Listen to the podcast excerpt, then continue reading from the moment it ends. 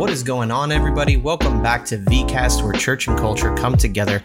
As always, if you haven't already liked or subscribed to this podcast, please do so. Give us a like, follow us, and uh, everything you do helps us to continue to reach people with the Word of God. So we love you guys. I hope you enjoy this podcast today. God bless you.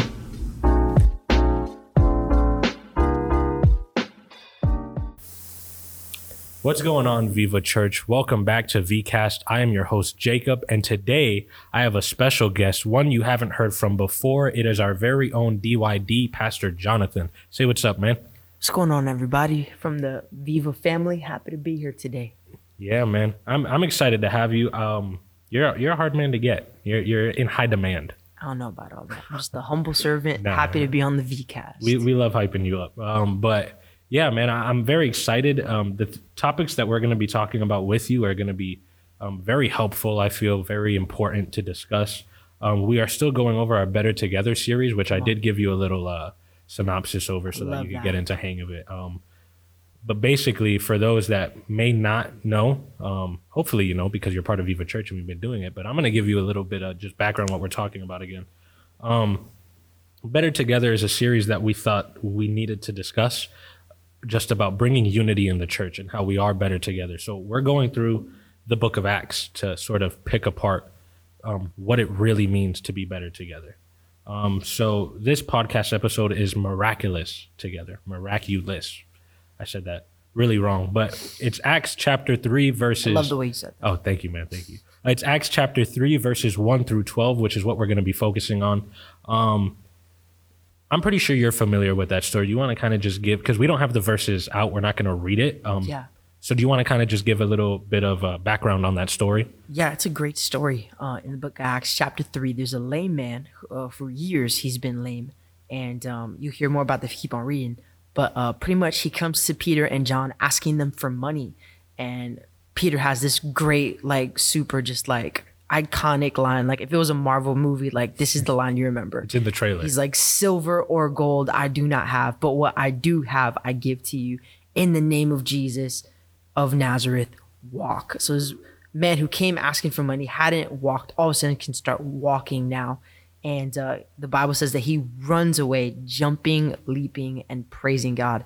And everybody around just sees is like, oh my gosh, like that just happened. Mm-hmm and so yeah, that's that's pretty much just the story. And that's a great story to pick apart. Um, when you read it through quickly, you might not see it, but we're gonna break it down for you. We're gonna break down the healing, the response, yeah. and what happens after. Yep. Um, so this part of Acts shows us possibly like one of the best healing stories. Jesus has a lot, yep. right? But this is the first time where um, we know that even in the Gospels, the disciples healed because um, yep. it briefly says it. But this is the first story where it's it goes into detail about how the disciples healed this man. Um, and it's so amazing, like you said, like it's probably the best one liner or sentence ever said when it when somebody was healed. Um, because it had the authority, but the authority rested on Jesus, is which what he says. Yep. When Jesus heals, he says, "Just get up and walk." It's his authority. Yep. Peter heals on his authority, so it's just amazing. But, um, yeah, the lame man healed um, the lame man from birth healed by one of God's disciples. Yep. Now, the man lame from birth is someone many of us can relate with. And this is one of the things that I kind of want to focus on. Um, we relate with him in a specific way, some of us more than others. But um, what are some ways do you think we can relate to this man? Like, I'm I'm sure there aren't too many of us, at least I know within my own church, there aren't many of our congregation that are paralyzed.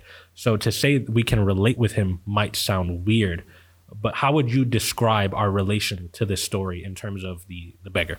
Yeah. So uh, one thing about this story is the the gate that he was in front of is literally called Beautiful. Like that was that was the name of the gate. Yeah. And it led up to the temple, which is the place in the Old Testament of relationship with God.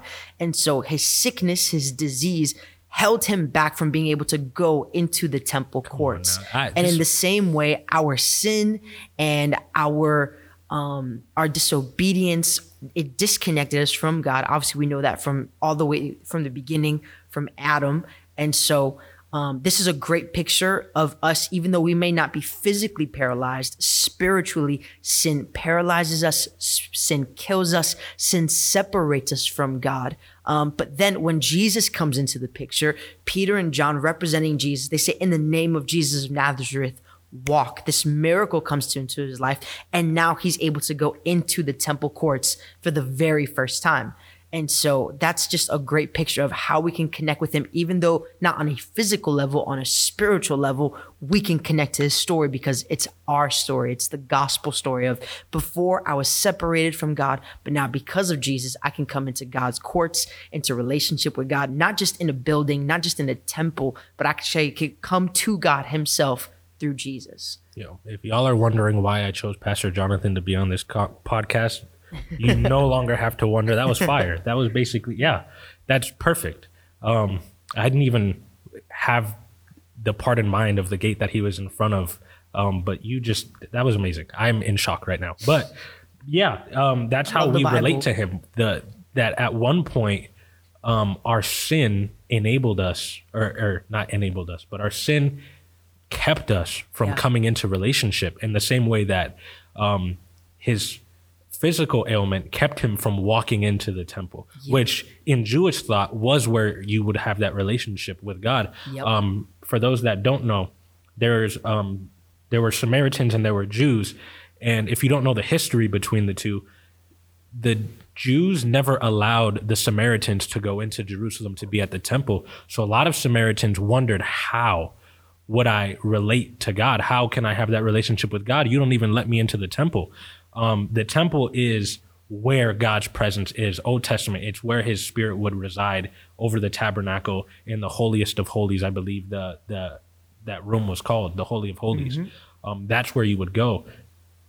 Um, so a lot of us might relate with Him because our sin paralyzes us, yep. and it keeps us from experiencing that relationship with us. Um, but in a more modern sense, what are what are some of the things that we are healed from that allow us to enter into this relationship? Not technically physical, but for um, what I know, like for like just a little bit of uh, a testimony right here.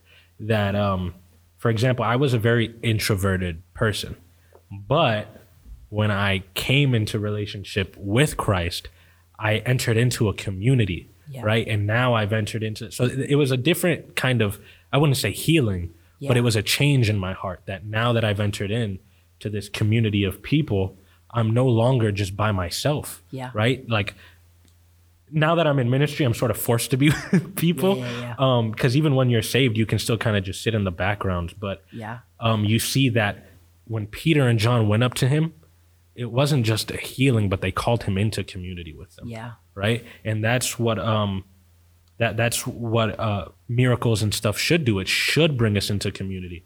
All these miraculous healings. We're Pentecostals. We believe in fire coming down from heaven. We believe in all the healings, yes, all the miracles. Come on, Jesus. Um, we believe in all these gifts. When these things come, when we receive healing, when we receive the Spirit, it drives us and pushes us into community. Um, that is the the picture of the God. If you read the Bible, and you don't come to the conclusion that a community is needed, I would urge you to read it again. Right? Um, community is um, very important, and that's what this story is showing us. But to move on to the next part, right, where we've discussed how um, how you said perfectly that his healing, that miracle, allowed him to come into relationship with God and his people. Yeah. Um, what can we learn from his response to that to that healing to that to that yeah so miracle. even even talking about what you just said right now how you know when you have a relationship with jesus it drives you into community and community is all over the bible. What's actually interesting in this story is that right after the healing happens he comes into the temple and all these people are watching it and, and are amazed at what happened. But what i love is that as soon as he was healed the first thing that he did was run to the temple. Mm-hmm like when the miracle came, when when his healing came, he, the first thing he did was he ran to the temple. Um, sometimes in our lives, when we attain things, when we have blessings, like we have a house, we have a job, we have finances, we have money, status, influence, fill in the blank. What can happen is we can forget where those things come from. And it, I think it, I forget, I think it's James or First Peter where it says, every good and perfect gift comes from above, right? And so there was this humility on the part of the beggar, recognizing that this healing that came to me, it came from the Lord. And so I'm going to respond in worship. Mm-hmm. So the Bible says literally, he walked away jumping and praising God. And so I think sometimes if we're not careful, we can receive the blessing of God without recognizing the source, which was God. Mm-hmm. And so I think for us, it just it puts us in a place of humility. Everything that I have, every opportunity that I'm giving, everything that I have in my life comes from above. And so just having that constant posture of humility which leads to worship um, is something that we can definitely learn from the beggar. Uh, a perfect story from the Gospels is when Jesus heals the 10 lepers. Yep. And That's a what do one. the other nine do? Yeah, They, they- receive the blessing. And although they, they're, they're jumping and praising, they, they continue to walk away and they continue to walk back into to the city because they Yep. were lepers. So they were outcasts. So they weren't in the city. Yeah. Only one of them turned around Yep. and came back. Yeah. Right. And what was his response? It was worship. He fell at Jesus' knees. Yep. And what does Jesus do? He says, Weren't there 10 of you? Yeah. Why did only one of you come back? That's so good. Jesus, it's not that Jesus didn't know that he would come back, and it's not that he didn't know that the other um, nine would continue to walk away, Yeah. but he was a little bit, and I want to say this very carefully, confused because when you receive these miracles, you're expected to respond in worship. That's the expectation. That's what should happen. When you receive such a, a- an intense miracle from God, from Jesus, um, you're expected to praise, which is why Jesus was a little bit confused. He was like, Yo, where are the other people at? Didn't I heal 10 of you? Why did only one of you come back? Right? So, um, what you said is, is amazing that that is the response. Yeah, the our- response is worship. Our appropriate spon- response should be worship. Now, the interesting thing, and, and I know you were talking to me about this earlier, is that he didn't expect this miracle. Mm-hmm. Like, he didn't expect to be healed. He was just asking for money. Yeah. But he walked out with a healing. And uh, I think that's such a powerful picture of our relationship with Jesus. And what the gospel does is that when we come into relationship with God, we're healed in places that we didn't even know could be healed. This man had been lame for his entire life. He had never walked for his whole life. He saw people walking by him and he never thought that that could happen for him. And, and that's just a great picture of what Jesus does when he comes into your life. He heals you in places you didn't even know. You you didn't even know that you were lonely. You didn't know that you needed friendship. You didn't know that there were certain parts of your soul and of your mind and of your past that needed healing or could be healed. You just got so used to it. And that's the thing about the beggar. He got used to being in front of the gate. Mm-hmm. And a lot of us we become comfortable with our pain. We become comfortable with our past. We become comfortable at, with with what we've been accustomed to. But but what I love is Jesus brings us out of those things. The places we didn't even know had to be healed are the ones that Jesus comes in and radically transforms. Yeah, man. Amen. That's it. That's exactly right. Um, that a lot of us, I guess, come in with these um, uh, presuppositions, or we come in with these um, expectations Yeah. of what the uh, uh, Christianity is, and even some Christians who have been Christians for years Yeah. fall subject to that, Oh, yeah. where we forget how we were saved Yeah. right? We come to a point where, although we've been saved, we become like the lame beggar again, where it's like, okay, I guess that's everything, you know? Yeah. Um, but even for those of us who have been saved for years, we can attest that God is still doing stuff we're not expecting. Absolutely. Um, and uh, you know, like, um, were, were you ever expecting to become the DYD? Were you, was that something in your mind when you had gotten saved, or was it like, No, I, I, I never expected to become a pastor or a leader. I didn't expect to do any of the stuff that I did. That's just purely by the grace and the mercy of God. And I just remember when I first got saved, um, I was like, even if you never do another thing for me ever again, like you're still worthy of my worship exactly? like salvate like as as powerful as this miracle was it's also a picture of the greatest miracle which is salvation. When mm-hmm. jesus comes into our life transforms us takes us from death to life allows us to go from being lost to found. That is the greatest miracle. I'm a pentecostal. I believe in healing. I believe god can do miracles. I believe that healing on earth is a reflection of what god does in heaven Um, and so I believe absolutely in miracles, but I think sometimes um, the, we forget that the greatest miracle that God could ever do in the life of a person is saving their soul, writing their name in the book of life, and allowing their uh, salvation to be secure in Jesus. And that flows perfectly into this last point, which is the opportunity that arose from this miracle. Yeah. Um, that after this miracle had happened, it wasn't even the best part of it. yeah. Um, if you want to talk a little bit more about that, that the miracle wasn't even the best part of this story. Um, so, uh, what what exactly happens after this healing? Like, what is the big opportunity? What is the big point? Because although I, I I do think that the miracle is a big focus of this story, something even better happens as a result. Yeah.